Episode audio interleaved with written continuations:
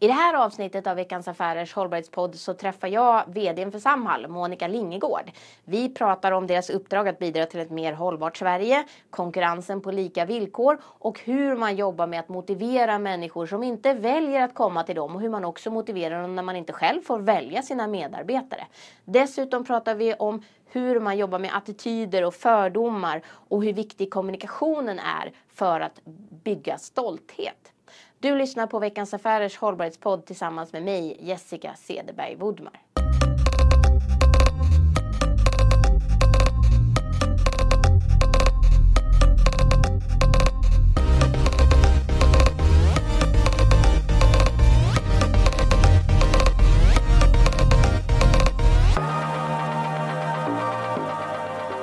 Välkomna till veckans Affärers hållbarhetspodd avsnitt 6. Jag heter Jessica Cederberg Woodmar och jag har jobbat med hållbarhet och kommunikation de senaste 25 åren.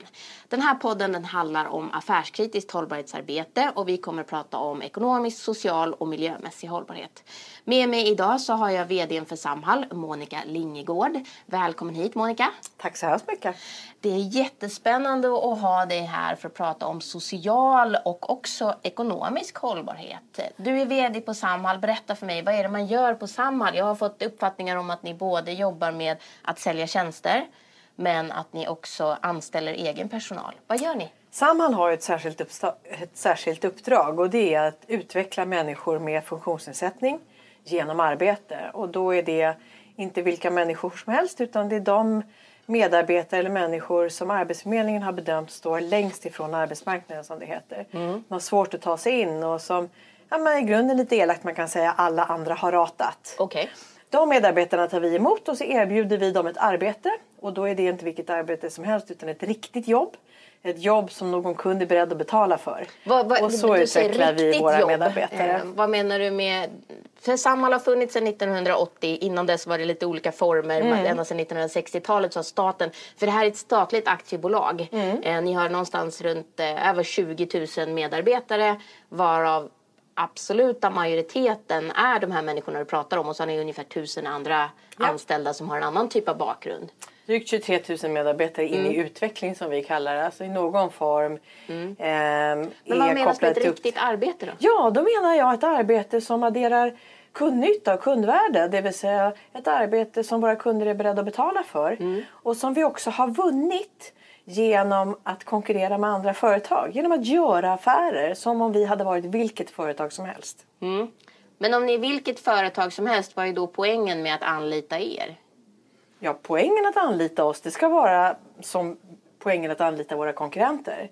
Det vill säga, du har ett behov mm. av att få en tjänst eller en produkt, någonting utfört. Mm. Du vänder dig till Samhall. Vi tar ett exempel. Vi är ett av Sveriges största städföretag. Vi är stora på lokalvård. Mm. Man vänder sig till Samhall för att man har ett behov. Man behöver eh, yta städad. Um, och eh, det är den primära utgångspunkten till att vända sig till Samhall. Det är för att du har det här behovet och så mm. gör du affär med oss som om vi hade varit vilket företag som helst. Mervärdet som vi kan addera det är ju naturligtvis att vi kan erbjuda våra, våra kunder möjlighet att ta ett socialt ansvar. Det vill säga indirekt så är ju när vi levererar så är det ju våra medarbetare som levererar och då är det människor med funktionsnedsättning som har svårt att, att hitta riktiga jobb, det vill säga jobb utanför Samhall mm. eh, och har svårt att ta sig in på arbetsmarknaden. Och genom att köpa tjänster av Samhall så bidrar det naturligtvis till ett långsiktigt hållbart Sverige. Mm. För jag tänkte på det här med, med du säger att, att det är människor som inte får ett annat riktigt jobb men dina jobb är, är också riktiga. riktiga. Ja, jag säger fel när jag säger nej, riktigt det, jobb. Och, För mina jobb är också riktiga och det är viktigt att komma ihåg. Ja. Eh, vi väljer inte våra medarbetare men Nej. de jobb som vi eh, använder som utveckling det är riktiga arbeten. Mm. Och man kan vara anställd på Samhall resten av sitt liv. Det mm, har vi mm. egentligen inga problem med även om vi har ett åtagande att man ska lämna Samhall. Jag tror att ni har en målsättning på 6% om året som ska ja. lämna Samhall och ta anställning någon annanstans. Mm. Eh, det är uttryckt i ett fast antal. 1100 medarbetare ska lämna oss varje år för ans en anställning utanför Samhall. Mm. Det betyder som, som du säger, det betyder inte att de jobb vi erbjuder inte är riktiga jobb, för det är det. Nej. Men kan man säga att det finns en skillnad på, för vi har haft vd för Sodexo här som också mm. säljer liknande tjänster ja. och som också pratar om mångfald och att det är viktigt för dem att ha en mångfald inom arbets, eh, liksom, inom sitt företag och på samma sätt så pratar ju du också om mångfald fast en annan typ av mångfald tror jag. Jag tror mm. att Sodexo mer pratade om ursprung och liksom mm. vad man har för utbildning och bakgrund. Ni pratar mer om att man faktiskt har ett kommit väldigt långt ifrån arbetsmarknaden. Innebär det då att man får hjälp om man jobbar på Samhall? Får man hjälp att klara sitt arbete då? Är det den, finns den stödfunktionen eller om jag ska köpa en tjänst ska jag räkna med att den tar längre tid eller att den får liksom bättre eller sämre kvalitet? Eller vad ska jag räkna med? Alltså vad du ska räkna med som kund ja. det är att i princip så får du samma tjänst av oss som du får av Sodexo. Mm. Sen konkurrerar ju vi med varandra och vi vill ju tro att vi levererar väldigt hög kvalitet. Därför att en viktig del i vår leverans är ju just våra medarbetare. Och våra medarbetares liksom engagemang och motivation att leverera en riktigt bra tjänst. Och där vågar jag påstå att vi är outstanding. Mm. Så att ur konkurrensperspektivet så, som kund mm. så kan du förvänta dig en likartad leverans. Mm. Däremot när vi börjar leverera, det vill säga när våra medarbetare kommer så har vi ett åtagande mot våra medarbetare att anpassa att anpassa arbetet, att anpassa arbetstakten också kanske. Men också att skapa förutsättningar för att tillgängliggöra jobb. Mm. Det betyder att medarbetare som vi säger som kanske inte har den intellektuella kapaciteten eh, i samma utsträckning som någon annan. Eller som saknar förmåga att eh, ta till sig information skriftligen. Eller ja, det kan vara att man har olika typer av, av begränsningar. Eller, ja, men den medarbetaren är ju däremot liksom fullt funktionsduglig att utföra ett arbete i, i städuppdraget men ska inte vara den som kanske läser kemiinstruktioner eller ja, någonting annat. Vad vi gör då det är att vi adderar på en medarbetare till som har den intellektuella kapaciteten och tillsammans så utgör de ett väldigt bra arbetslag. Mm. De kompenserar för varandras oförmågor om man ska säga och så utnyttjar vi varje medarbetares specifika förmåga. Så de så själva leveransen, de kompletterar varandra. Mm. Själva leveransen blir liksom anpassad mm. utifrån ett medarbetarperspektiv. Mm. Men det är ju ingenting som drabbar kunden. Tvärtom förmodligen att det finns ju ett mervärde och nytta i att vi matchar ju väldigt omsorgsfullt ut i arbete. Vi ser till vad kan just du? Och så tar vi hänsyn till det och matchar ut i rätt jobb. Mm. Det gör ju att all den tid och omsorg som vi lägger i det här matchningsarbetet gör ju att du ofta hamnar på ett arbete där, där du kommer till din rätt. Där du är riktigt, riktigt bra. Så kunderna får ganska bra leveranser vågar jag påstå för vi hade ju, eller jag hade ju Max Hamburgers VD mm. Rickard, och han var väldigt nöjd med de medarbetare som han menade tillförde mycket mer glädje till ja. arbetsplatsen och också mångfald. Mm. Och då vet jag att det är ni som levererar den tjänsten mm. till mm. Max. Och då vet jag att ni också ni sysslar med, med utbildningar till chefer och, och då, det, ni har ju både IK IKEA, ICA, Lörnia, Swedbank, Volvo, Permobil. Alltså ni har ett gäng med mm. företag som köper era tjänster. Men vad, vad innehåller en sån här utbildning? Alltså varför är det viktigt att ha en sån typ av utbildning? Ja, det handlar ju om att egentligen lära sig att se förmåga men också att lära sig att jobba i mångfald. Mm. Det är klart att det här är ju inte unikt Eh, för Samhall utan för alla företag och det är säkert det som också Asita på Sodexo vittnar om. Att mm. Ser man kraften i mångfalden och ser man kraften i att, att när vi bygger arbetslag och, och, och, får till ett arbetslag som inte är 100% homogent, tvärtom. Man är ganska olika varandra men tillsammans så blir man ett väldigt starkt arbetslag, ett väldigt starkt team. Mm. Det behöver man kanske lära sig. Jag menar, det är bara att gå till sig själv. Man rekryterar kanske till sin egen ledning. Så det är lätt att rekrytera någon som är lik dig själv. Du känner dig bekväm med det, du vet vad ni ska prata om. Det är liksom, ja men det känns rätt naturligt. Ja, jag har ju men alltid strävat efter själv... tvärtom. Ja, jag ska inte ta det som exempel. Men det är ganska... Men samtidigt är det ganska självklart att just genom att skapa friktion och mm. skapa olika och, mm. och hitta nya sätt att tänka eller nya sätt att leverera för den delen. Mm. Det är ju det som utvecklar. Ja, det håller jag och det är ju det som är kraften mm. i mångfalden. Och därför så kanske det är så viktigt att få utbildning i det här och förstå det och förstå tänkandet också. också en del i mångfaldsarbetet och att skapa förutsättningar för organisationer att på något sätt välkomna mångfald. Det är ju dels det här att förstå kraften i mångfalden. Mm. Det handlar också om att jobba med värderingar eh, i bolagen, värdegrunden, den kultur jag är i. Många gånger så får det faktiskt konsekvenser för kulturen om du eh, ska jobba liksom, mm i ett bolag som präglas av mångfald. Det kommer också påverka kulturen. Och så kan man säga vad är hönan och vad är ägget? Du behöver diskutera värderingar, du behöver diskutera kultur. Men då kan och man den sista delen, förlåt, men den sista delen det är ju det här om du ska jobba med mångfald, i vår fall handlar det ju om funktionsnedsatta. ehm, så kan du också förstå, ja men om du nu har en, en människa som är autistisk. Ja, det är klart det finns en del utmaningar i det. Men det finns ju också en del styrkor. Stor förmåga att ta till sig stora informationsmängder. Alltså det finns ju sådana här man säger wow, ett dröm-CV. Att lära sig det. Att lära sig, jaha det här är tillgångssidan. Och, och kunna det. Det är ju det som skapar också förutsättningar. Ja, men en sån vill vi ha. Det är precis den kompetensen, den förmågan vi vill ha in. Och det där vet man ju inte om man inte har lärt sig det. Nej. Så därför och det har ju ni tränat på. utbildning. Ja. Och, och det är det ni också lär ut. För jag, jag tänker också på lönsamheten då. För att det är ett statligt bolag som konkurrerar med andra bolag Mm. och som också ska skapa vinst. Och ni gjorde vinst under 2014 Mm. eh, om jag har läst rätt. Ja, och det gick väldigt bra under 2014. Eh, det var ert bästa år eller någonting sånt där som Ja, det var ju fick ut- framförallt utifrån ett medarbetarperspektiv där vi har ett antal personalmål som vi ska leverera på. Dels det här att, att medarbetare ska lämna oss för att få jobb någon annanstans. Och vi har aldrig haft så många som har lämnat oss till förmån för en anställning utanför Samhall som, som förra året. Och det är väldigt positivt.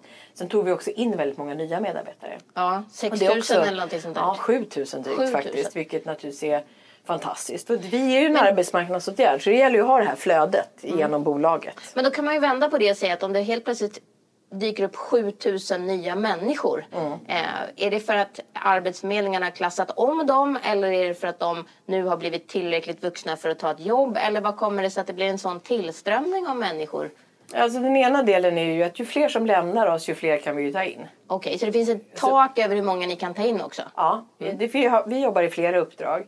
Eh, grunduppdraget, kärnuppdraget, det är ju att, att vi ska leverera x antal lönetimmar varje år. Det översätts ungefär till 19 500 medarbetare. S- Det ska vi bara leverera, det får vi betalt för eh, av staten. Sen har vi ett särskilt uppdrag som är kopplat till utvecklingsanställda och förra året så var det ett nytt uppdrag som var kopplat till unga funktionsnedsatta. Det betyder att, betyder att vi under ganska kort tid rekryterar in dryga tusen ungdomar i vårt bolag. Okej. Och det är ju en arbetsmarknadsåtgärd. Så vi rekryterar utifrån ett uppdrag som vi har fått. Och sen jobbar vi med något som vi kallar arbetsmarknadstjänster som är ett uppdrag som vi har tagit på oss frivilligt men som är kopplat till flera, flera olika grupper, bland annat nyanlända. Så därför kunde vi rekrytera in eller ta emot så många nya medarbetare. Alla är ju inte där i en fast anställning utan ehm, flera är också där i en utvecklingsanställning. De är där ett till två år och sen går man vidare. Men Monica, hur ser du på att konkurrera med, med statliga pengar mot andra bolag som inte har statliga pengar och som liksom inte konkurrerar på lika villkor då? Kan man säga? Fast vi konkurrerar ju på lika villkor. Eh, Den ena delen är, eh, du säger två delar i det, i, i det här påståendet. Den ena är ju att det som Samhall gör, det kan vem som helst göra. Det vill säga den möjligheten till bidrag som Samhall har. Vi har ju en ersättning för det här uppdraget. Den möjligheten finns även för Sodexo eller för ISS som är eh, två av våra huvudkonkurrenter för att nämna några.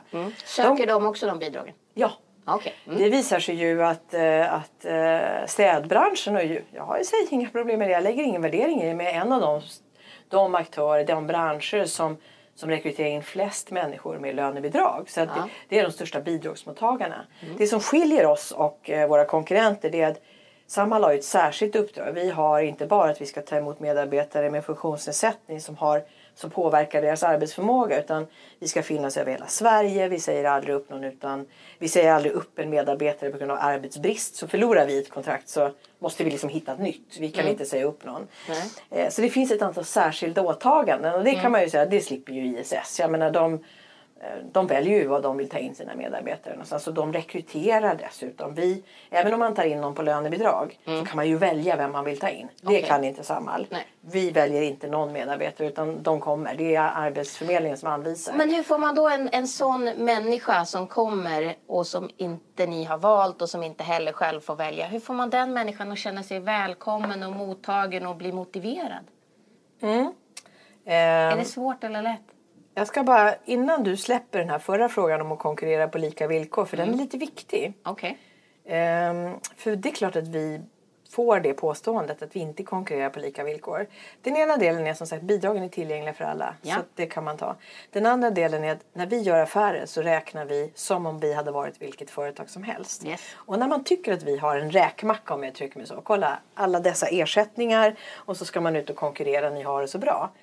Det utgår ju från då att det uppdrag vi har inte är värt den ersättningen. Det vill säga att de här människorna som kommer in de har inga utmaningar utan de är i full sving dag ett. Och hade det varit så enkelt då hade ju inte Samhall behövts. Nej. Så det där är liksom naivt att säga att kolla vad bra, man får liksom 4,4 miljarder utan att göra någonting. Vi gör massor med saker för de pengarna. Så att, Ja, ni omsatte Ja. ju 13, vad var det, 13,6 miljarder eller någonting sånt där. nej, 7,5 miljarder. 7,3 totalt. förlåt, Ja. det är jag som blandar ihop siffrorna. att, men, ändå. 7,3 Så att, det är väl bara så att vi konkurrerar förvisso ute på en öppen arbetsmarknad. Och jag har, eller på en öppen marknad. Jag har respekt för att man kan tycka att vi är stora och Mm. kommer vi på en liten ort och så vinner vi en affär. Och precis som ISS kan vi naturligtvis slå undan benen för en liten aktör. Jag har respekt för att det kan, kan väcka känslor. Mm. Men, men vi försöker vara så transparenta det går och vi, jag menar verkligen, vi har koll på Mm. prissättningen. Vi konkurrerar på lika villkor. Nu till din Nu, fråga. ja, nej, men det är bra Monica, Det det, är, det är bra att vi liksom pratar klart om det. För det, det är ändå en, det är precis som du själv säger. Alltså uppfattningen är lite grann en räkmacka. Mm. Samtidigt som man också hör att det är Människor som får en meningsfull sysselsättning mår ju så mycket bättre. Mm. Ja. Och de bidrar till samhället och de betalar skatt och de känner Mm. sig värdefulla. Och det är därför min nästa fråga är ju liksom om man inte får välja, man får inte välja som, som medarbetare att man ska komma till er. Mm. Ni får inte välja era, era medarbetare utan ni ska ta emot dem Mm. och de hamnar hos er för att de blir tryckta dit. Samtidigt som du pratar om att vi ser potentialen och, Mm. och de har en, en stor arbetsglädje vilket gör att de utförs. Hur får man ihop den där Ja. ekvationen? Det är därför Och jag liksom det är, är, naturligtvis nyfiken. inte helt lätt. Och Nej. det är precis det här som är, vad ska man säga, kärnan i Samhall. Mm. Att, att vara duktiga på att se resan. Det är klart att det är så att när eh, vi tar exemplet en, en ung medarbetare kommer till oss som kanske aldrig har jobbat, som inte har fullföljt gymnasiet, som har någon typ av funktionsnedsättning och som har blivit anvisad till oss, kanske inte ens vill komma till oss. Nej. Det är våran starting point, där börjar vi. Och så börjar vi dag ett att bygga motivation, självförtroende, visa att du kan, att du duger någonting till, komma ut i arbetslaget, möta kunden, få medarbetare, kollegor, helt plötsligt få sin första lön, kunna ta semester. Ja, du vet, det där växer på och till slut, och det, ibland går det ganska fort, så efter liksom tre, fyra månader så är det här människor som är helt annorlunda vågar jag påstå än när de kom in. Och det är ju, jag menar den viktigaste delen det är att någon faktiskt tror på dem och att någon vågar se att du har potential, du har förmåga och det är vår uppgift tillsammans att liksom identifiera den och få den att växa. När man står utanför så tror inte jag att man förstår hur, alltså då lever man i det. Och, och då får man ett väldigt lågt, en dålig, dåligt självförtroende, en låg självkänsla. Så det är det som är så starkt när man kommer in i Samhall. Då kommer man in i en gemenskap, i ett sammanhang. Och också med människor som på något sätt har gjort det här i alla tider. Och då pratar jag inte bara om våra tjänstemän som jobbar systematiskt med att utveckla. De här tusen som du har. Utan, utan ju att man får kollegor och att man liksom Ja men vet du vad, välkommen till, till, till oss. Och, och Mm. Vi har varit precis i din situation. Men vet du, nu har vi en kund vi måste leverera till här. Så kom igen och du kan och du orkar. Och, Och man liksom, stöttar varandra, är man det det du säger? Mm. varandra. Liksom. Det är en kultur naturligtvis som, som är väldigt lösningsorienterad. Mm. Och det, det, ju, det leder mig till, till nästa fråga som gäller det här med affärskritiskt hållbarhetsarbete. För Mm. du har ju ganska många delar inom din verksamhet. Alltså det är den ekonomiska delen och det är den sociala delen. Och sen så hanterar ni ju liksom utveckling och samhällsutveckling och hela den delen. Mm. Vilken del ser du som mest affärskritisk hos er? Ja, alltså det är så här, om man pratar hållbarhet i stort så kan man ju säga att för mig åtminstone så handlar hållbarhet om något slags effektivt resursnyttjande. Att du faktiskt liksom ur flera perspektiv hanterar de resurser du har på ett effektivt sätt. Ur, ur flera perspektiv. Eh, och för oss är ju vår viktigaste tillgång, det vill säga vår viktigaste, det är ju medarbetarna. Så här gäller det naturligtvis att vi hela tiden måste jobba med vår förmåga just att utveckla medarbetare, att klä på dem en yr- ett yrke, att skapa förutsättningar för en hög arbetsförmåga. Mm. Ja, då måste vi göra affärer som matchar det så att vi vet att vi kan få ut våra medarbetare i arbete.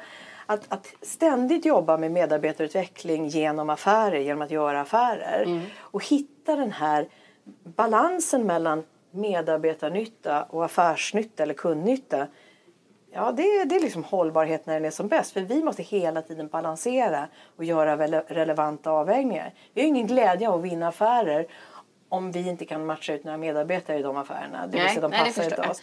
Och tvärtom, vi har ingen medarbetare, vi har liksom ingen glädje att skapa arbetstillfällen som ingen efterfrågar. Nej. För då har vi inte heller byggt en långsiktigt hållbar lösning. Nej.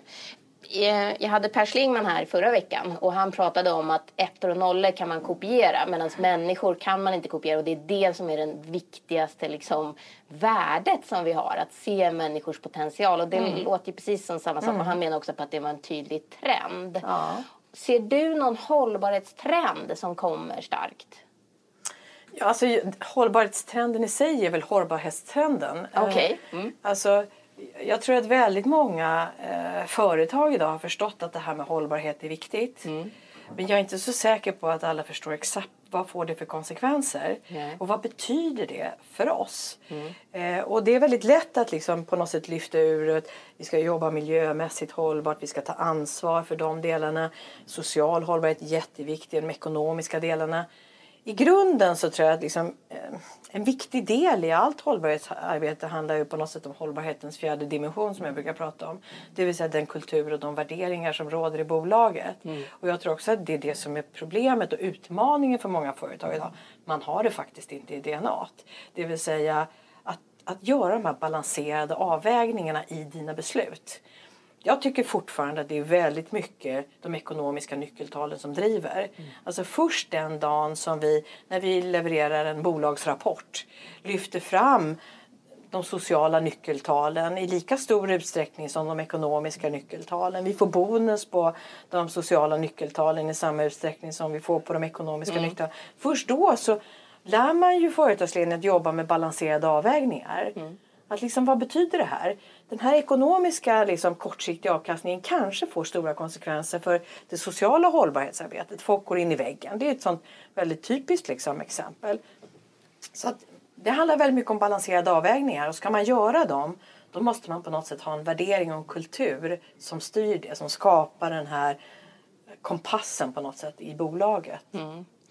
Och jag brukar ju tänka att vi räknar alldeles för mycket. Eh, så att säga. Och, och, men med ditt sätt att tänka då, vilket jag också börjar ta till mig mer och mer, så måste vi räkna mer, men på andra mm. saker ja. än bara de här ja.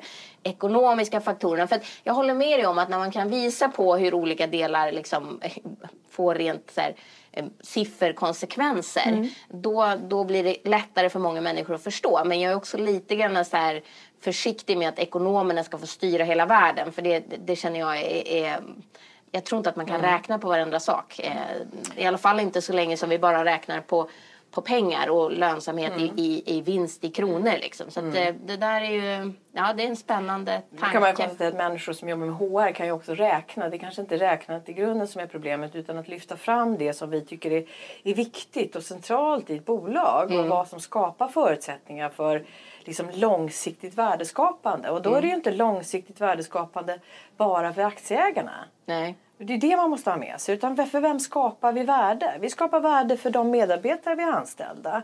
Ja, hur gör vi det då? Ja, det är klart att då måste man börja mäta det. Mm. Eh, hur många utbrända hade vi förra året? Hur många nyanlända tog vi emot? Alltså det är positiva och negativa saker. Nej, men vi måste ju börja titta på vad är det faktiskt för värde vi adderar till det mm. liksom samhälle vi är verksamma i. Men då måste det ändå vara en förmån att få ha ett uppdrag som säger att vi ska bidra till ett mer hållbart Sverige. Det måste ju vara värsta... Ja, det här är Sveriges roligaste vd-jobb. Är det så? Ja, det är det faktiskt. Ja. Sveriges roligaste vd-jobb. Ja, ja. Det, är, det är få förunnat att ha det. Det är bara du då. Ja, typ. Eh, ja. Det finns säkert jättemånga roliga vd Men jag tycker att det här är ett otroligt roligt jobb. Och just mm. det här att att um, det, är lite, det är lite komplext. Man mm. måste som sagt göra balanserade avvägningar. Det är en, en hel del hänsyn. Vad gör en affär till en bra affär? Ja, det är inte bara För oss är det Men inte gör ni etiska avvägningar även där att ni säger att det här, det här företaget eh, jobbar inte med hållbara saker så vi vill inte jobba med dem. Eh,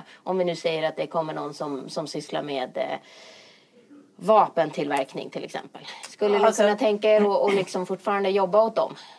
Eller tar ni anställning vart som? Nej, så gör vi inte. Och det bygger mycket på den här alltså, hållbarhetens fjärde dimension som jag säger. Vi ser ju ofta att när vi misslyckas eh, och inte klarar av att leverera vårt grunduppdrag, det vill säga att utveckla våra medarbetare genom arbete. Det är när vi och våra vår kund står allt för långt ifrån varandra värdegrundsmässigt. Det funkar liksom inte. Eh, och, och det där eh, där kan man säga som synar korten lite grann. Eh, sen eh, har vi inte, eh, vi har förhållit oss till liksom det som är lagligt i Sverige. Ja men det tackar vi inte nej till. Eh, sen gör vi alltid avvägningar och vi har också lämnat kunder där vi känner att det här är en olycklig en olycklig kombination. Vi Okej. delar inte samma kärnvärden och Nej. man har förmodligen då en syn på på det som jag tycker är vår viktigaste tillgång, det vill säga våra medarbetare, som inte liksom följer våran värdegrund och då kan vi inte jobba ihop. Är det ofta eller sällan det där händer? Det är ganska sällan. Okej. Så det är ju bra. Ja, det Men bra. det händer. Ja. Jag tror att man har fattat den typen av beslut redan innan man väljer att göra affärer med Samhall. Men ändå så händer det att det, att det blir så. Ja. Om du ska säga två hiss och en diss om ert eget hållbarhetsarbete, för nu har jag ändå varit inne på andras eh, sådär. Och om du ska säga två saker som ni är bra på Mm. och en sak som ni fortfarande har kvar och som utmaning. Ja. Nej men eh, skulle jag hissa oss så är det naturligtvis grunduppdraget. Det vill säga vi är ruskigt duktiga på att se kraften i människor som, som på något sätt alla andra har, har eh, dissat eller eh, inte sett kraften i. Eh, och, och en annan del i, i, liksom, i att hissa vårt företag det är att jag, jag tycker också att vi under senare tid har varit mycket, mycket bättre på att få ut eh, det här externt. Kommunicera. Kommunicera och berätta eh, och få företag att bli intresserade. Och, och jag brukar säga att ja, men om, man, om man vill ta ett, ett socialt ansvar så ett väldigt enkelt sätt är ju faktiskt att göra affärer med Samhall. Eh, ja, men då kan man ändå känna att ja, men det här är bra. Många av våra kunder vittnar ju om att, att eh, det, skär, det stärker deras eh, kultur och det, det, det påverkar precis som, som eh, Max hade jag kan också säga det som, reflekterat över. jag är ju på många olika kontor och Mm. liksom är där som coach och konsultar och så vidare. Och jag, kan ju, jag har ju många sådana kunder som har just anställda från Mm. Samhall. Och jag kan ju se före och efter att ni har kommit att det påverkar eh, de här kontoren Mm. eh, med en annan typ av social gemenskap. Mm. Därför att man också tar sig tid att stanna upp och prata med varandra. Och det är inte bara med dina medarbetare utan det är även medarbetarna emellan. Ja. Mm. Så det där är, jag tycker att det är väldigt intressant att se för det där påverkar hela kontorsmiljön och det är på fler än ett ställe som jag har sett det. Så det, Ja, det är häftigt. Mm. Men vad har ni kvar Ja, då? ja, det som jag skulle om man säga, vad är vi sämre på? Eller saker som jag, eh, både allt ifrån mig personligen eh, och i hela vår organisation, det är att även vi eh, på Samhall kan ha fördomar och även vi kan ibland själva se eh, hinder snarare än förmågor. Eh, och ehm, men, jag vet, vi har ju en gala varje år som vi kallar Visa vägen där vi hedrar företag och även eldsjälar som eh, aktivt bidrar till att få ut fler funktionsnedsatta i arbete i, i, Sverige. Och ett exempel, är- där hade vi Peter där. Peter har en CP-skada och jobbar hos oss. Och när jag hör Peter prata så känner jag bara att mm, damn Monica, där, där liksom till och med jag som jobbar i det här i vardagen känner att nej men jag underskattade honom eh, och hans förmåga och liksom det är så lätt att på något För han var talare på scen och spelade även Ja, trummor va? Om ja. jag förstod det hela rätt på Och, galan eh, som var i och- och- november. Och, eller? även då så känner man, ja även jag är i viss mån fast i de här fördomarna och sätter begränsningar. Och det är Mm. klart att och det har jag sagt även internt när vi, när vi kommunicerar, när vi pratar med våra kunder. Att låt oss vara ödmjuka. Det, det, det är lätt hänt. Mm. Men det är liksom, då är det lite så smisk på fingrarna. Då inser man att nej, men även vi ser ibland hinder. Och även vi eh, kan ibland liksom slentrianmässigt välja att, att se oförmåga fast vi borde se förmåga. Så att vi behöver utmana oss själva ehm, och våga eh, kanske göra affärer som vi tänker att vågar vi göra de här? Klarar våra medarbetare här? Mm. Är det här liksom rätt affär? Att våga utmana oss själva där. Jo, alltså vi har exempel efter exempel efter exempel där vi liksom wow, själva blir imponerade och känner bara att Men då måste man ju också bra. våga göra fel. För Ja. att om man, om man lever i en kultur där man bara får göra rätt. Ja. Då blir det ju också, då är man ju fast i det som, det här Mm. vet vi fungerar, då gör vi det. Jag, jag håller med dig om att man måste hela tiden själv putta sig Mm. själv utanför sin comfort zone. Jag gör det ständigt. Mm. Till exempel så, eh, jag tycker väl inte att jag är jättebra med barn men så sa vår dotter att mamma jag tycker att du ska ta liksom hela den här miljödelen i skolan och komma till skolan och hjälpa vår klass med det. Och jag kände att jag har ju aldrig pratat för barn. Eh, men då, då var hon nio och tyckte att det var en jättebra idé. Och så kände jag att ja, men okej, jag har ingenting att förlora på det. Jag är inte alls, jag är ganska rädd för liksom, att möta en sån. De är frågvisa, de är nyfikna, de är inte alls, det är inte samma sak. Sådär. Apropå mångfald, Ja, eller? apropå mångfald och apropå att putta sig själv. Och det var jättelärorikt. Så att jag tänker att man ändå måste våga. Och då har ni en tillåtande organisation där ni gör det. Eller är det också det, det är det du säger att ni egentligen jobbar på? Och där har ju hållbarhetens fjärde dimension. Att du har en, en värdegrund och kultur som just tillåter en att göra fel. Jag, Vi har precis omorganiserat Samhall och då fick jag en otroligt intressant fråga. Jag var ute och träffade medarbetare och så säger de Men Monica, hur vet du att det här är rätt? Ja, Och då ska man vara ödmjuk och säga Vet ni, jag jag vet inte det. nej, men du tror. Jag tror det. Och jag är beredd att fatta det här beslutet. Och, och så får vi alla engagerat, ödmjukt och lyhört jobba med det här. Men om jag visste, tänk vad enkelt det vore då. Men så är det inte. Och jag tror att man måste från högsta ledningen visa att nej, men till och med jag både vet att jag gör fel och vågar göra fel. För man vet inte. Jag tror stenhårt på den här organisationen. Men det är väldigt intressant att, att på något sätt eh, få frågan om vet du att det här är rätt? Nej, det vet jag inte. Man måste tillåta sig att våga och skapa den kulturen. Eh, Så den är jätterelevant. Men vad gör det med din makt då? Alltså jag tänker, du, gör ju, du utövar din makt på, på, på Samhall naturligtvis, för då är du VD. Då har man makt. Men vad gör du i övrigt med din makt? Om vi pratar om liksom, samhället i stort. Använder du din makt någon annanstans? Du var inne på det här med kommunikation. Men... Alltså jag tycker ju, jag som VD för Samhall eh, har ett viktigt uppdrag. Och det är ju att visa på möjligheterna. Eh, jag försöker att använda min makt utifrån, eh, jag brukar inte tänka makt överhuvudtaget om jag ska vara helt ärlig. Men du jag har har ju ett utsett till en av de mäktigaste kvinnorna i, i affärs-Sverige. Eh, Så den titeln har du ju haft Absolut. positionering Och på. då liksom. har man ju ett ansvar. Mm, och det är ju naturligtvis att berätta. Att Mm. berätta om de möjligheter som vi ser och berätta om de saker som vi kan göra för att skapa förutsättningar för en ökad inkludering. Som Mm. alltså det gäller inkludering både av nyanlända och av funktionsnedsatta. Metodiken Mm. är många gånger densamma och, och, och frågorna man ska ställa sig är många gånger densamma. Och därför så har ju vi och jag personligen lagt väldigt mycket tid på att vara ute och prata och berätta om möjligheterna. Att tillgängliggöra Samhall-metoden. Eh, och det, det dyker upp alla möjliga spännande situationer. Jag var på Zanzibar och träffade ett svenskt renhållningsföretag. Och då säger Ett jag, men, svenskt renhållningsföretag på, på Zanzibar? Zanzibar. Ja. Okej. Och det är då man kanske möter varandra. Och då säger jag, men ni behöver ju Samhall-metoden. Det är Mm. precis det ni behöver för att liksom skapa förutsättningar för den här resan. Eh, Det vill säga när man kommer till jobbet första dagen, nej då kanske man inte har en hög arbetsförmåga och man har ingen yrkeskompetens och man har svårt att förhålla sig till att man ska komma i tid och allt det här. Så ni behöver liksom den processen och den metodiken. Så där för vi såna här intressanta diskussioner om hur kan vi tillgängliggöra det.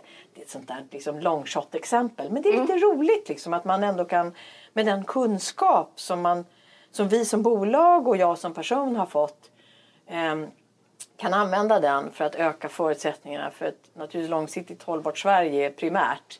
Men det är klart att det är roligt om det händer lite saker i Afrika också.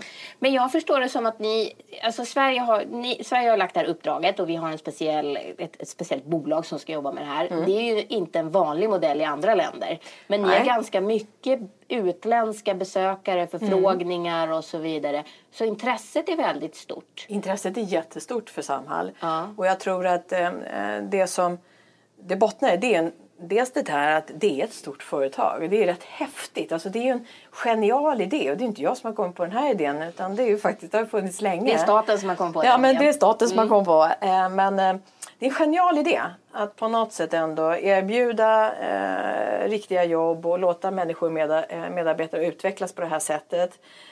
Men ändå liksom vi tar emot, vi får anvisningar. Det är, en, det är en otroligt bra idé. Det som har varit framgångsrikt i Samhall det finns, det finns många gamla Samhalls i världen, det vill säga eh, den typiska skyddade verkstaden. Man gör någon typ av produktion eh, i en liksom, enhet. Eh, medarbetarna är liksom i lokalen, man, man är aldrig ute hos kund. Det finns mycket kvar eh, ute i världen. Det Samhall har gjort är att vi ganska tidigt, så här, tid, sent 80-tal, tidigt 90-tal sa att vänta, tillverkning, det finns inte i Sverige idag.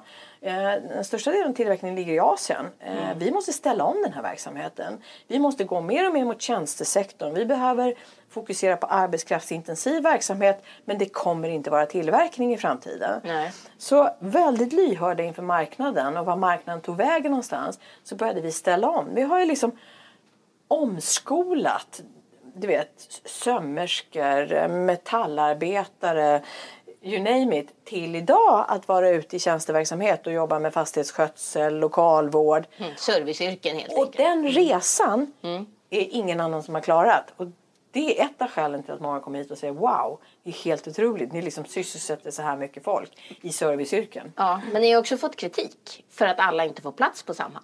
Alltså för att det finns Ja. de som fortfarande inte får, får liksom komma in på Samhall och som hamnar utanför även Samhall som ska inkludera alla. Ja. Så får man inte plats. Eh, vad, vad, är det så? Eller är det Alltså det, finns ju, det finns väl två delar i kritiken. Den Mm. ena är ju att det är klart att vi är ju så stora som arbetsmarknadspolitiken bestämmer att vi ska vara. Mm. Jag menar vi har ett uppdrag och, och säger arbetsmarknadsministern att vi ska vara 25 000 så är vi det. Mm. Och, och säger hon att vi ska vara 15 000 så är vi det också. Eh, vår utmaning Fast hela det gick ju tiden... inte för ni fick inte bli, färre, man fick inte bli sparkad från Samhall. Nej, nu är men 23 över, 000. över tid så kan man naturligtvis tänka sig pensionsavgångar. Ja, okej. Nu tror inte jag att man vill att Samhall ska vara mindre för man tycker att det är en viktig åtgärd. Mm. Och du ser inte att behovet minskar heller, varken att, att sätta Så människor i arbete vi kan eller bli stora efterfrågan. som- Ur det perspektivet skulle vi kunna bli hur stora som helst utifrån ett efterfrågeperspektiv. Alltså Mm. att få, få människor som idag står utanför Mm. att komma innanför. Sen är det så här, vi, vår begränsning är väl vår förmåga att göra affärer. Vi ska Okej. ju ändå skapa riktiga jobb. Ja. Så att, ja, men det är klart, affärssidan är viktig. Mm. Men eh, den andra delen i kritiken, och det här med alltså, hur stora ska vi bli? Ja, det råder inte jag över. På sätt. Det, är, det är ett politiskt beslut. Men det här med att, liksom, att man inte får plats på Samhall och jag platsade inte på Samhall och Mm. eh, vi kan inte ta emot alla. Nej, det är klart att vi kan inte ta emot alla. Det finns olika typer av åtgärder som jag säger. Det gäller att vara i rätt åtgärd. Eh, och då kan man fundera över ja, men vad är rätt åtgärd för en människa. Alla eh, har inte eh, arbetsförmåga kanske. Och vi har i Sverige olika typer av åtgärder. Men vi har sjukförsäkringen, vi har daglig verksamhet, vi har Samhall. Alla de här olika typer av uppdrag och, och olika typer av målgrupper. Och exakt var någonstans man ska vara. Ja, det är liksom inte riktigt upp till mig att bedöma utan det är ju här Arbetsförmedlingen och Försäkringskassan kommer in. Eh, men det är klart att nej, vi tar ju inte emot alla eh, av flera skäl. Det, det går helt enkelt inte. Men det är också så att är man på Samhall så måste man ha arbetsförmåga. För det är vårt uppdrag. Att utveckla människor genom jobb i konkurrens med andra företag. Ja, så det sätter begränsningar men det ger också möjligheter och du styr inte över dem utan det är samhället som styr över dem. Ja. Har du sett någon förändring när vi nu fick ett nytt politiskt läge i Sverige? Blev det någon förändring då hos er eller har det sett likadant ut oavsett om det är liksom höger eller vänster som styr i Sverige? Ja, alltså det är inte, så, det är inte eh, flyktigt så. Nej. Ehm, Samhall är ganska stabilt och har haft ett likartat uppdrag Mm. över tid. Sen kan ju jag som VD för Samhall eh, naturligtvis ha en dialog med politiken och säga att vet ni vad, om vi gör de här korrigeringarna så skulle vi kunna få mer värde för pengarna. Mm. Eh, och det är en långsiktig dialog som jag har och den här typen av beslut och förändringar går inte över en natt utan det får man jobba med långsiktigt strategiskt. Jag vågar påstå att politiken är ganska eniga kring Samhall. Både att man tycker att det är en fantastisk åtgärd men också liksom vilka möjligheter det erbjuder. Så att, vi, vi försöker att hålla en väldigt eh, bra och konsekvent dialog med alla politiska partierna. Och, och jag vågar påstå att vi är ganska oberoende så. Men jag blir ju glad när vi har arbetsmarknadsminister som ser möjligheterna i Samhall. Vi vill naturligtvis försöka göra så mycket vi bara någonsin kan. Mm. När började ditt eget ansvarsarbete? När väcktes det? För att du är ju väldigt passionerad, det hörs ju och syns ju på dig att du är väldigt mm. passionerad för det här. Men mm. när, när började, jag menar, du har ju jobbat eh, på massa olika andra företag, alltifrån eh, liksom privata företag till eh, statlig verksamhet, Sida, Saab, G4S och Prenax och allt vad det var för mm. någonting. Mm. Alltså när började ditt ansvarsarbete? Alltså jag tror att på ett sätt så um, jag är tillbaka i den fjärde dimensionen, värderingar och kultur och vad man på något sätt bär med sig från början. Mm. Eh, att, att jobba hållbart handlar om att ansvarsfullt använda de resurser vi har. Mm. Och det tror jag börjar redan hemma. Okay. Eh, så att, Hur var det hemma då? Ja, men, ja, det var ansvarstagande. Ja. Nej, men jag har väl i och för sig inte eh, en, en helt annorlunda uppfostran än många andra. Jag, min pappa och mamma var ICA-handlare. Det mm. tror jag fostrade mig på ett bra sätt. Mm. Eh, och där lärde man sig ta tillvara allt. Ja.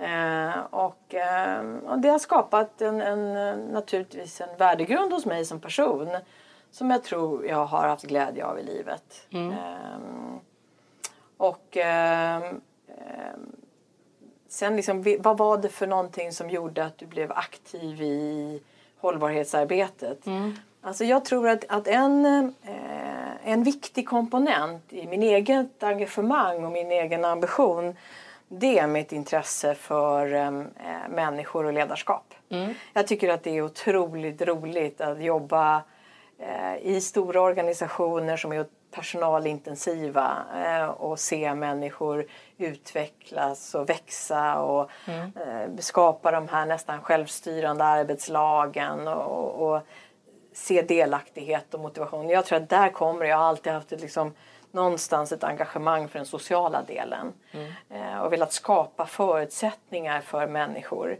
eh, att, att, ha det bra på jobbet. Eh, jag tror, vågar påstå lite så här krasst att det är inte liksom timmarna som är det avgörande utan det är under vilka förutsättningar du jobbar. Och jag har alltid varit väldigt mån om att skapa goda förutsättningar. Sen finns det säkert i, i bolag som jag har varit i olika synpunkter på liksom, vad är det då. Men, mm. men för mig, jag är väldigt engagerad och jag tycker att det är väldigt roligt med ledarskap. Mm. Eh, så jag tror att det sociala är ju det som har drivit mig. Ehm. När du pratar om din familj så, så, så lyser det ju upp lite grann. Men, men vad, är, är ni många syskon i familjen? Nej, vi är bara två syskon. Ni är två. Mm. Är du äldst eller yngst? Jag är yngst. Ja, du är yngst, ja. Mm. mm. Annars kände jag ju som stora syster att ja, det kanske ja. var, var det där med ja. äldre och yngre. Vi hade också eh, storebror och lillebror mm. inom Maxföretaget mm. så det var också en sån dimension där om man så att säga vill ta ansvar lite. Jag tror vi fostrade i ICA-butiken. Ni fostrade ja, i ICA-butiken? Ja, lite så faktiskt. Och det, var, det har varit otroligt eh, både roligt och nyttigt och det skap, skapade en ganska tajt familj. Mm. En familjekänsla. Vi mm. var alla väldigt uh, deltagande i, i liksom hur det gick. Mm. Mm. Ja, men eh, jag, jag fick också hänga med mina föräldrar mm. på deras extrajobb när mm. de jobbade i garderoben eh, på Solvalla. Och det var, det var väldigt kul mm. att få vara med där ända från barnsben. Och mormor var också med och jobbade där. Så det mm. var en, det Skapa var en sån här, bra familjekänsla. Ja, men precis. Mm. Det var en familje, familjeangelägenhet. Och min moster jobbade också där. Och så där. så det, det, var, det var många som var med i det. Men det var extrajobb då. Så det var, det var ändå väldigt spännande att, att få följa med och se det där. Eh, så jag tror på det som du säger, att familjekänslan, även ibland kan jag känna att man för över det på arbetsplatsen, att man känner sig som en familj. Mm. Och lite ibland, ibland mm. när jag mm. läser era pressmeddelanden och tittar på er kommunikation så handlar det om en familjekänsla. Ja. Är det ja. rätt uppfattat? Ja, det skulle jag säga. Ja. Jag tycker att man, eh, precis som i en familj, man måste värna om familjen och skapa goda förutsättningar för familjen. Mm. Och, och våga liksom, eh, leda familjen i rätt riktning. Mm. För mig har det också varit tror jag, som historiskt alltid eh, och det har blivit något tydligare och tydligare med, med åren och naturligtvis också när man har förmånen att välja lite mer. Det är att jag vill göra någonting som känns relevant och viktigt. Mm. Ehm, och, ehm, och drivs väldigt mycket av det och då har jag inte svårt att skapa passion och engagemang. Nej. Och det gäller liksom privat men det blir naturligtvis väldigt tydligt i, i um, jobbsammanhang. Men skiljer du på familj och privat? Alltså även om du kan ha en familj på jobbet så är det ju fortfarande som så att den, den familjen har man ju inte valt. Den familjen har man ju fått. Och på samma mm. sätt så har man ju inte valt sin familj hemma heller. Fast där kan man ju inkludera flera familjer. Liksom. Det finns alltid plats. Finns mm. det hjärterum så finns det stjärterum. Liksom. Det, det är så här, mm. talesättet i vår mm. släkt. Mm. Det finns plats för alla. Det är bara extra på julafton, extra på födelsedagar. Det spelar ingen roll om man är släkt eller inte. Det är liksom, alla får alltid plats. Och det är en väldigt skön känsla som, som är fostrad med hela tiden. Så Men skiljer du på, på liksom, för nu sa du själv det privata och det Skiljer du på privat och familj eller går de här, när man jobbar med hållbarhet så är det lätt att det går ihop? Alltså, eh, otroligt svår fråga. Mm. För att igen i grunden så tror jag att det här är någonting som man har Alltså man har någon typ av inre kompass. Ehm, och den, den kompassen den har man med sig oavsett om man är privat eller om man är i företaget. Mm. Och endera har du den eller så har du typ den inte. Du kan säkert träna och lyfta upp och tänk, börja tänka mer i de banorna. Så att, ur det perspektivet tror jag att jag, jag är väldigt mycket samma. Eh, det är inte så att jag tar på mig en yrkesroll och blir väldigt annorlunda när jag kommer till jobbet. Nej. Eh, och jag är inte annorlunda hemma heller. Sen är det naturligtvis skillnad mellan liksom, privatliv och yrkesliv. Mm. Eh, men, men som, om du frågar liksom Monica Lingegård som person så vågar jag påstå att jag är rätt mycket samma människa. Och, eh, och, och har inte heller försökt att klä på mig själv några typ yrkesmässiga attribut eller liksom så här ska man nog vara om man är VD. Nej. Utan jag är rätt mycket Monica eh, och, och har använt det som ett sätt att nå fram mm. och vara tydlig i mitt ledarskap. Så du lever dina värderingar? Ja. Mm. ja men det, det, och det är ju starkt. Inom hållbarhet så är det väldigt starkt. Mm. Och det är det man också pratar väldigt mycket om. Att om man ska vara trovärdig så mm. måste man också ja. inte säga en sak och göra en annan. Har du några, några så förebilder inom hållbarhet? Några som inspirerar dig när det gäller hållbarhet och hållbarhetsarbete? Som du... Eh, Ja, men alltså, det är klart att det är häftigt att se. Det finns ju några väldigt uppenbara som på något sätt, jag menar, en sån del är ju dessa människor som har tjänat ofantliga pengar och som tycker att det är relevant att göra någonting viktigt med de pengarna. Det vill säga eh, ja, men alltså, några av Sverige, eller världens rikaste människor. Är det filantroper du tänker på? Ja, men sådär. det är ju rätt häftigt tycker jag. Det är naturligtvis förebilder att man ändå ser vad ska vi göra. Men sen så är det ju så att i grunden så när man tittar på framgångsrika företagare och, mm. och liksom Ehm, vad som har byggt deras framgång så, så vågar jag påstå väldigt många gånger att, att de driver sina företag ganska hållbart. Det vill säga de har en tydlig kultur och de har en, en värdegrund som, som tar hänsyn till många olika saker, som är inkluderande och som ser till både liksom medarbetare och de sociala delarna parallellt som man liksom ser till på något sätt kundnytta och affärsnytta och sådär. Men då får du nästan ge mig något exempel för jag menar nämligen att, att majoriteten av företagen inte bedriver ett, ett hållbart eh, liksom företagande utan majoriteten av världens företag, sen är det många i Sverige som är riktigt duktiga och, och många som är på, påbörjat ja. och sådär. Men jag, jag menar på att majoriteten inte gör det. Det är liksom en lite grann en feluppfattning vi har att det här gör alla. Det gör inte alla. Nej, men det, det, det vi gör här är jätteviktigt och, och sådär. Men ge mig något det håller jag med på. om. Alltså lite tillbaka till det här. Liksom. Ja. Inte förrän den dagen vi börjar titta på nyckeltal Nej. som är utanför de ekonomiska mm. nyckeltalen. Och kanske inte förrän den dagen som vi har en aktiebolagslag som, som är skriven på ett sätt som gör att att det enda värdet eh, handlar om att på något sätt maximera avkastningen till aktieägarna. Mm. Eh, för så är faktiskt aktiebolagslagen skriven yes. idag och, mm. och, det kan man naturligtvis fundera på ur vilket perspektiv då? På lång sikt, på kort sikt? För det är klart på kort sikt så kan jag generera hög avkastning till mina eh, aktieägare men på bekostnad av både miljö naturligtvis och social hållbarhet. Mm. Så där behöver man ju liksom se en förändring och se vad är det som är långsiktigt värdeskapande. Eh, alltså ska man ge, eh, om man ska ge exempel på företag. Jag tycker ändå att det finns flera svenska företag idag mm. eh, som har eh, en hög ambition. Mm. Sen håller jag med om att nej, jag tror inte att hållbarhet har stått på agendan jättelänge. Nej. Eh, men jag tycker att eh, det, finns, det finns flera svenska företag. H&M tycker jag är ett bra exempel på på ett företag som har ambitioner. Ja, jag håller med Och jag tycker att ambitioner, jag tycker Ikeas ambitioner också.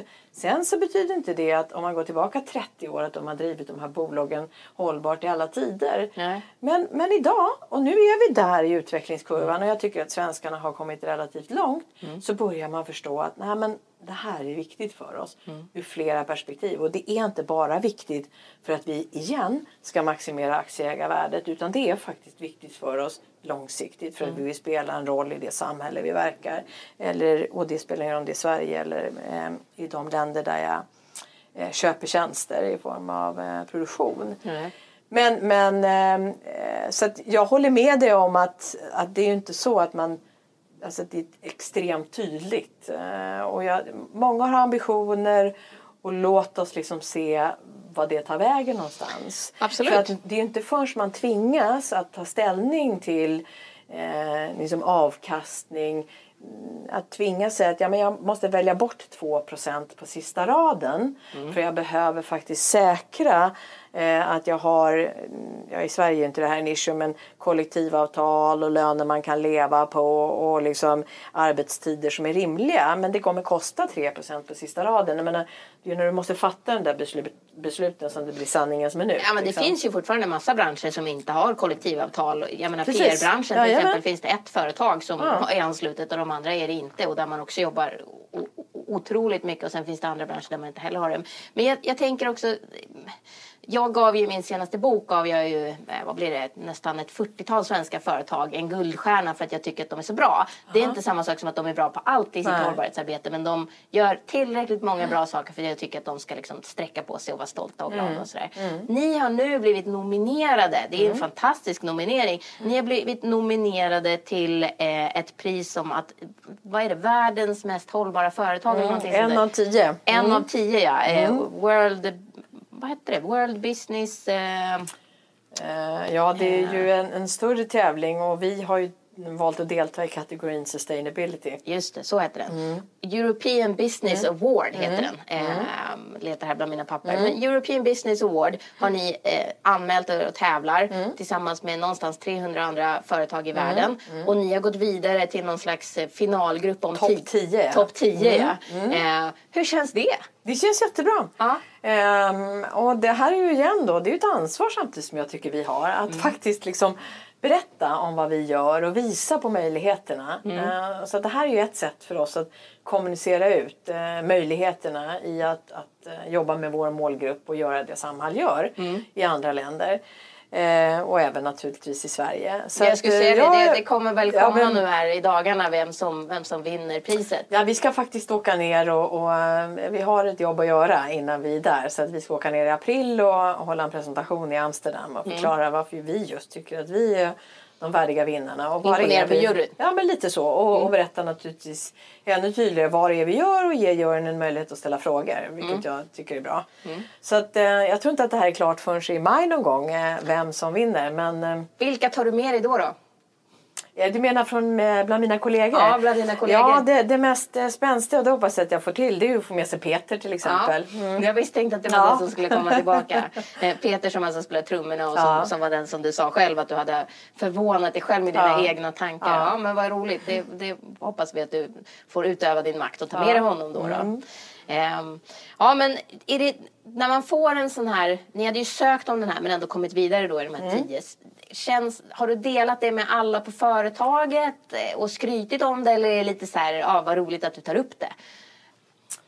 Eh, nej, vi brukar nog vara, vi försöker vara duktiga på att fira eh, Ja. delsegrarna. Mm. Eh, och vi har ju eh, engagerat hela firman. Vi är många så det är ju det positiva. Eh, vi har engagerat hela firman, försökt engagera ska jag väl säga ödmjukt, hela firman i det här arbetet. Eh, och, ehm, och det här var ju klart bara för två dagar sedan Ja. att vi faktiskt har gått vidare. Så än så länge har vi inte kommunicerat i någon större utsträckning i bolaget.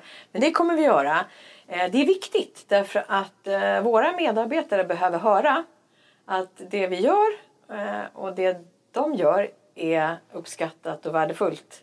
Vi behöver ju alltid jobba med vår egen självkänsla Eh, Vi har ju någonstans liksom lite 80-talet med oss att be om ursäkt för att vi finns. Liksom. Var det så på 80-talet? Ja, det vågar jag påstå. Men då var inte du VD? Nej, då var inte nej, jag det är VD. Din, nej, eh, nej, men det har du precis. förändrat och, och, och jobbat med? Ja, eller? det är naturligtvis inte bara jag som har Nej. jobbat länge med att bygga självkänslan i bolaget. Utan eh, det, har ju, liksom, det är ju en ständig resa. Men vi jobbar väldigt aktivt med det just nu vågar jag påstå. Men ni har ett väldigt starkt varumärke. På Mm. varumärkesundersökningar och sådana saker så har ju ni väldigt starkt varumärke. Och det kommer ju av att man kommunicerar medvetet. Ja. Och den här familjekänslan då som jag säger i alla fall uppfattar Mm. Ja. att, att ni har. Ja. Och det är din medvetna strategi Ja, det. framöver Mm. också?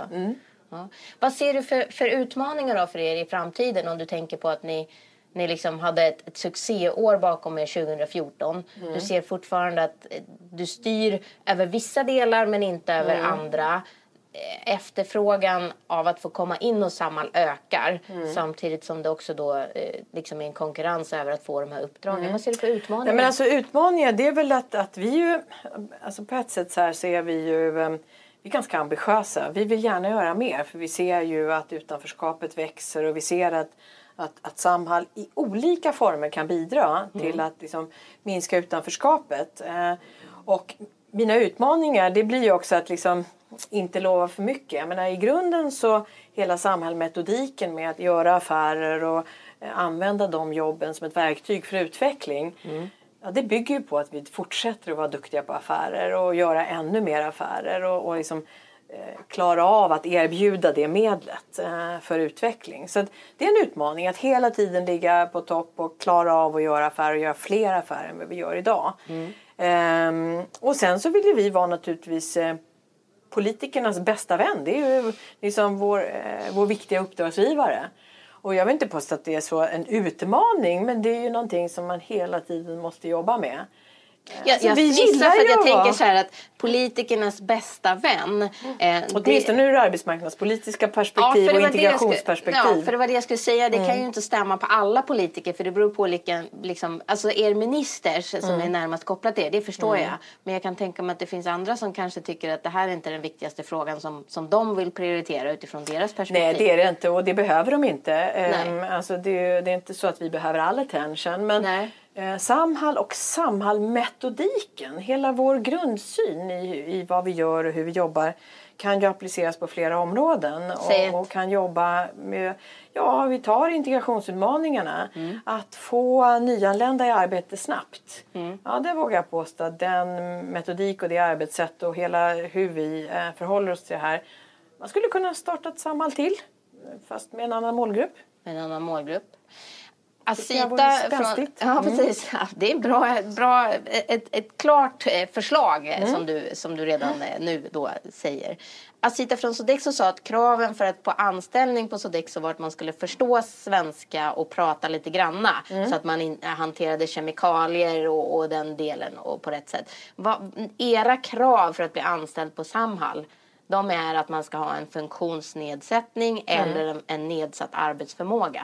Det är de Alltså, två kraven ni har Ja, I egentligen. grunden kan man säga att vi ställer inte de kraven utan det är den som anvisar till Samhall som ställer de kraven. De, eh, Arbetsförmedlingen är ju den som, som eh, jag menar på något sätt kodar som det så hemskt heter men att man har en funktionsnedsättning som också påverkar arbetsförmågan.